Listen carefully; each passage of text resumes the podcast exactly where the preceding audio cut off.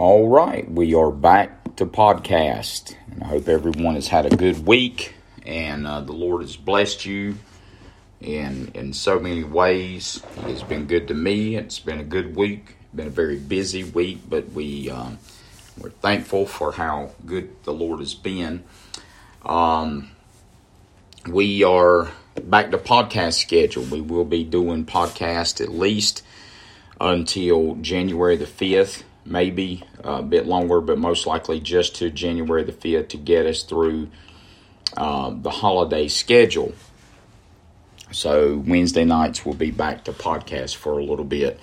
Um, but as we go to we're going to First Samuel 24, not a not a very long chapter um, in First Samuel chapter number 24. But when we as we go there, we are going to look at David's honor, and we have many many situations and uh, accounts where we can look at the honor and the integrity of David that demonstrate who and what he is as a man. But perhaps there's no greater place um, that we see David's integrity than that as, or of his era than that as his treatment of Saul. Um, Saul was on multiple occasions continually attempting to kill David. We we note it. In fact, it's not just the multiple occasions that he's attempting to kill David. Saul has made it the objective of his life to kill David. And that being the case, if it were a lot of us, in fact, um, it, it, it's the mindset of most of us, you know, to repay. I think of Joseph in this situation. You know, J- Joseph had the opportunity. In fact, the brothers used the word requite. And the word requite simply means to repay. The brothers, on numerous opportunities, assumed that Joseph would repay them the hurt and the affliction that they they put upon him. But yet he never does. And he is just a, a forerunner if you please ultimately of christ but also of david. David we will find has numerous occasions to kill saul to take saul's life knowing full well that should saul have this same opportunity that he has that he would take his life. In fact, this is such a huge issue that um, you know it's it's become a dominant theme of David's life. The fact that Saul is attempting to kill him. We we have spent chapter after chapter in the scriptures to uh, to talk about this. In fact, it's basically the rest of First Samuel and has been a good portion of First Samuel's already. Is the reality that Saul wants to kill David. And now David has the opportunity to slay him, to kill him. He will have this opportunity on several occasions, but in this instance, he we will read about he has that opportunity to slay him, and yet he doesn't. And you know that's perhaps the greatest example of what our uh, Christian life is and who we are as children of God is the fact that we have it in our hands to repay or to get back, to requite, as the Bible calls it, and we don't do that. So let's go to 1 Samuel 24. Look at this brief account. We will not be long at all tonight. We're, going chapter by chapter, so we're going to look at what this chapter is teaching. And um, 1 Samuel 24, verse number 1. And it came to pass when Saul was returned from following the Philistines that it was told him, saying, Behold, David is in the wilderness of Engedi.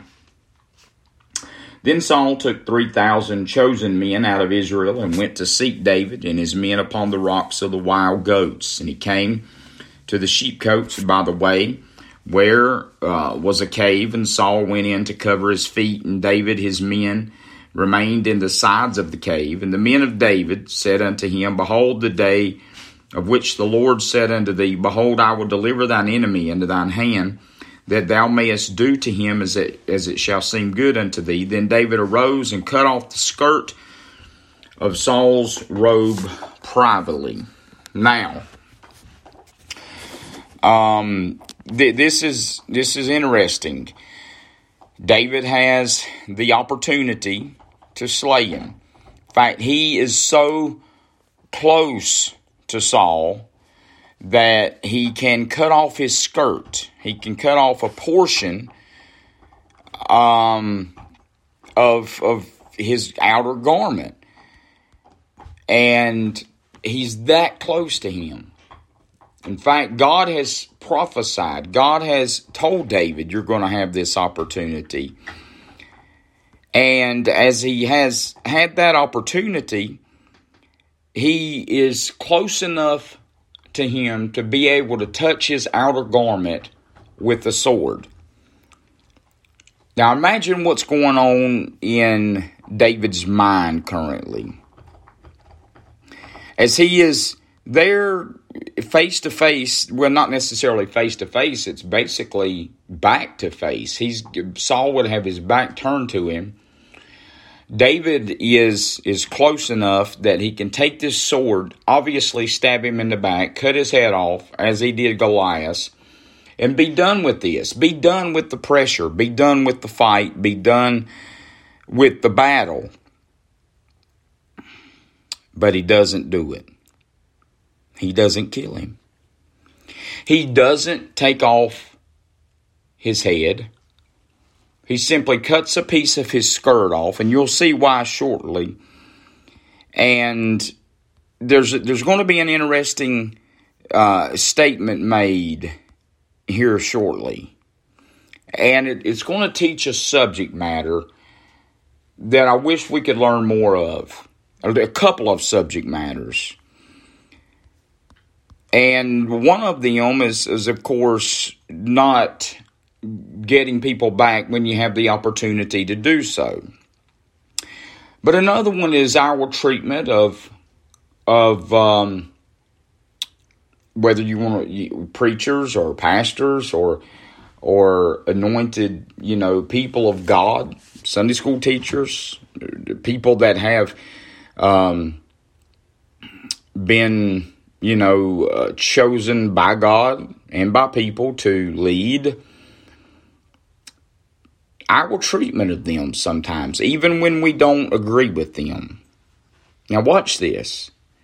David will make a statement concerning the Lord's anointed that it's not his place to touch him, to do him no harm, to hurt him. Now, folks, we, we need to remember that. We need to remember David's mindset. We need to remember David's heart here. We need to remember David's uh, thinking and where he's at. So let's just stay stay with me. The men of David said unto to him, Behold, the day which the Lord said unto thee, Behold, I will deliver, verse 4, thine hand into thine enemy into thine hand, that thou mayest do to him as it shall seem good unto thee. Then David arose and cut off the skirt of Saul's robe privily. So it means he done it privately. And it came to pass afterward that David's heart smote him because he had cut off Saul's skirt. David didn't even kill him, and his heart is broken that he even cut his skirt off. And he said unto his men, The Lord forbid that I should do this thing unto my master. Look, the Lord's anointed, to stretch forth mine hand against him, seeing he is the anointed of the Lord. Be careful how you treat people. Be careful with your efforts to hurt them. Be careful in what you say about them. Be careful in how you seek to cut off someone's character, how you seek to hurt someone's character. Be careful uh, the things that come out of your mouth about someone, especially someone God's anointed to do His work. You say, but Saul's failed. Saul's evil. Saul's uh, seeking to vengeance and seeking to kill David. He is every single bit of that, folks. But David's still saying it's not my place to put my hand against Saul. And although he had the opportunity to kill Saul, to stab him with the sword, although he had the opportunity to slay him right here, to get him back, to, not to just get him back, but to save his own life. So, not just getting him back for the things that he's done to him, but to save his own neck for the future. David has that opportunity. And he just simply cuts his portion of his skirt off. And it literally breaks his heart. Now, folks, we should look at that. We should look at the things we say, the ways we act, the things that come out of our mouths, the attempts to hurt others. We should look at look at our, our actions in that manner. Verse 7 So David stayed his servants with the, these words, and he suffered them not to rise against Saul, but Saul rose up out of the cave and went on his way. David also arose afterward and went out of the cave and cried after Saul, saying, My Lord the king. When Saul looked behind him, David stooped with his face to the earth and he bowed himself. David is so ashamed at his actions, not even for stabbing or killing Saul, but for simply cutting off his skirt, bows his face to the ground. David said to Saul, Wherefore hearest thou men's words, saying, Behold, David seeketh thy hurt. Behold, this day thine eyes that thine eyes have seen how that the Lord had delivered thee into that mine hand in the cave, and some bade me kill thee, but mine eye spared thee. And I said, I will not put forth mine hand against my Lord, for he is the Lord's anointed. Moreover, my father, see, yea, see the skirt of thy robe in my hand, for that I cut off thy skirt, thy robe, and killed thee not. Know thou and see that there is neither evil nor transgression in my hand.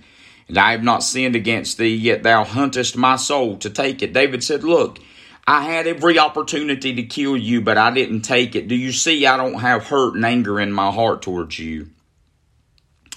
The Lord will judge between me and thee, and the Lord avenge me of thee, but mine hand shall not be upon thee.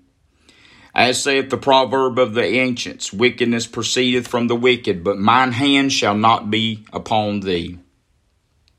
After whom is the king of Israel come out? After whom dost thou pursue? After a dead dog, after a flea. The Lord be therefore be judge and judge between me and thee, and see and plead my cause and deliver me out of thine hand. He said, We're going to let the, Lord deal with this matter. I could have killed you. I can kill you now. I can kill you anytime I want. I am a man of war. But I'm going to let the Lord judge between us. And it came to pass when David had made an end of speaking these words unto Saul that Saul said, Is this thy voice, my son David? And Saul lifted up his voice and wept. And he said to David, Thou art more righteous than I, for thou hast rewarded me good, whereas I have rewarded thee evil. And that thou thou hast shown this day how thou hast dwelt with me. For as much as when the Lord had delivered me into thine hand, thou killest me not. For if a man find his enemy, will he let him go well away? Wherefore the Lord reward thee good, for thou uh, for for that thou hast done unto me this day. And now behold, I know well that thou shalt surely be king, and that the kingdom of Israel shall be established in thine hand. Swear now, therefore, unto me by the Lord that thou wilt not cut off my seed after me, and that thou wilt not destroy my name out of my father's house. And David sware unto Saul. And Saul went home, and David and his men gat them upon up unto the hole. Now that you, you need to remember that. We're going to be coming back to that in later chapters. Just um it, it we'll come back to this this oath this promise that David makes that he's not going to he's not going to kill off anyone in his house, that he's going to spare those in his house. In fact, we're, we're going to visit that very strongly in the future. But here, here's the subject matter. Here's what I'm getting at. Here's my theme, my thought. Here's where I'm going with all of this. It's David's character, David's integrity. We live in a day of, of paybacks. We live in a day of vengeance. We live in a day of attempting to get others back for those that have harmed us. It's in our nature. It's it's the way we think. It's it's who and what we are a lot of times. Especially when someone hurts us, especially when someone seeks our pain, it's especially when someone seeks our suffering and our loss. And David has that opportunity here. David has that chance here. He has the opportunity to slay him. And the words that he uses, he, he says, it, It's not my place. The Lord will judge between me and thee. And David's actions are, are so, so full of integrity, they're so full of character. David's actions are so upstanding, they're so upright that Saul's statement is essentially, "You're a better man than me. You're you're more fit to be king than me. You um, you deserve this." He says, "You are the anointed king. All I'm asking you, all I'm pleading with you is this." That when you're king, you don't cut off mine house, because David had every right to cut off the house of Saul. He had he had this right based on the fact that Saul has attempted to murder him on several occasions. And, you know, I, I, I just think about feuds, I think about grudges. I think about bitterness. I think about staying angry. I think about unforgiveness and how it affects people negatively, how it uh, it, it, invades people's minds and hearts and, and affects them in such negative ways. And people allow that to happen and to occur in their lives. And David, this now do you see why David is, is such a man after God's own heart? Do, do you see the difference in David in a lot of us? Now David's going to have he's going to commit great sins, great atrocities he, he's going to have some great problems that he he's going to have to deal with that are of his own making, of his own cause. I mean, David's going to sin with Bathsheba. He's uh, he, he's going to, to shame his name, the name of God, the name of his family. David's going to be forbidden to build the house of God because he's a bloody man and a sinful man. But I'm going to tell you what God Himself says this man is the man after mine own heart. And He says this thousands of years after David sinned with Bathsheba. So what is it? Why why can he say that about David even though if we were to handpick and cherry pick sins in people's lives, we would say there's no ways after God's own heart. Look what he did with Bathsheba. Look look at, at how he uh, acted with her, her husband Uriah. Look at his cunning. Look at the, the things that he did.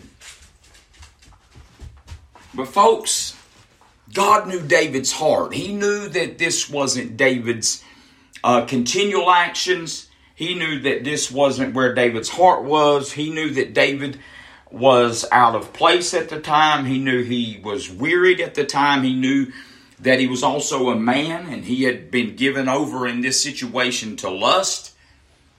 And then he give over into attempting to cover it up.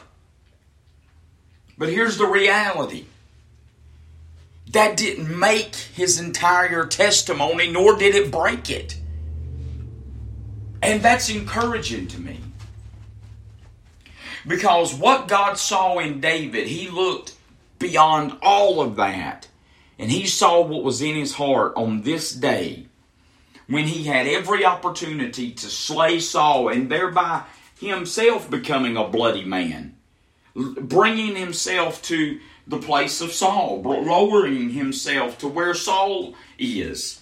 He had that opportunity, and yet David chose to not take his life, and it was to the degree, my friend, that he it even broke his heart that he even cut Saul's robe. He wept bitterly that, that he even took those actions. That is David's integrity. That is David's honor. When this man that is after his life, this man that is after his rightful place on the throne, this man that is that is seeking to hurt and to harm him and to do him no good whatsoever. David has every opportunity, he has the perfect prime opportunity right here to requite himself, to defend himself, to take the life of his greatest enemy, and he doesn't do it. Now, folks, when people we minimize we, let's take this down a notch. Because we don't have people seeking to kill us we just have people that say bad things about us. We don't have people seeking to kill us we just have people that see things different than we do. We don't have people seeking to kill us we just have people that gossip about us and you know, when we have the opportunity to get back and to say back and to talk back and to serve them right, you know how we are and how we talk. Unfortunately, a lot of times we take advantage of that, give over and give in to that. And thereby that reveals our integrity and sometimes the lack thereof. So I want to take this lesson 1 Samuel 24 today, and I want to I want to gather this from David. I want to learn from David. And for anybody that's ever done me harm, done me bad, done me a disservice, maybe I don't have to fellowship with them, but I do have to love them and I do have to forgive them. And I do have to move forward in my own life and not reside.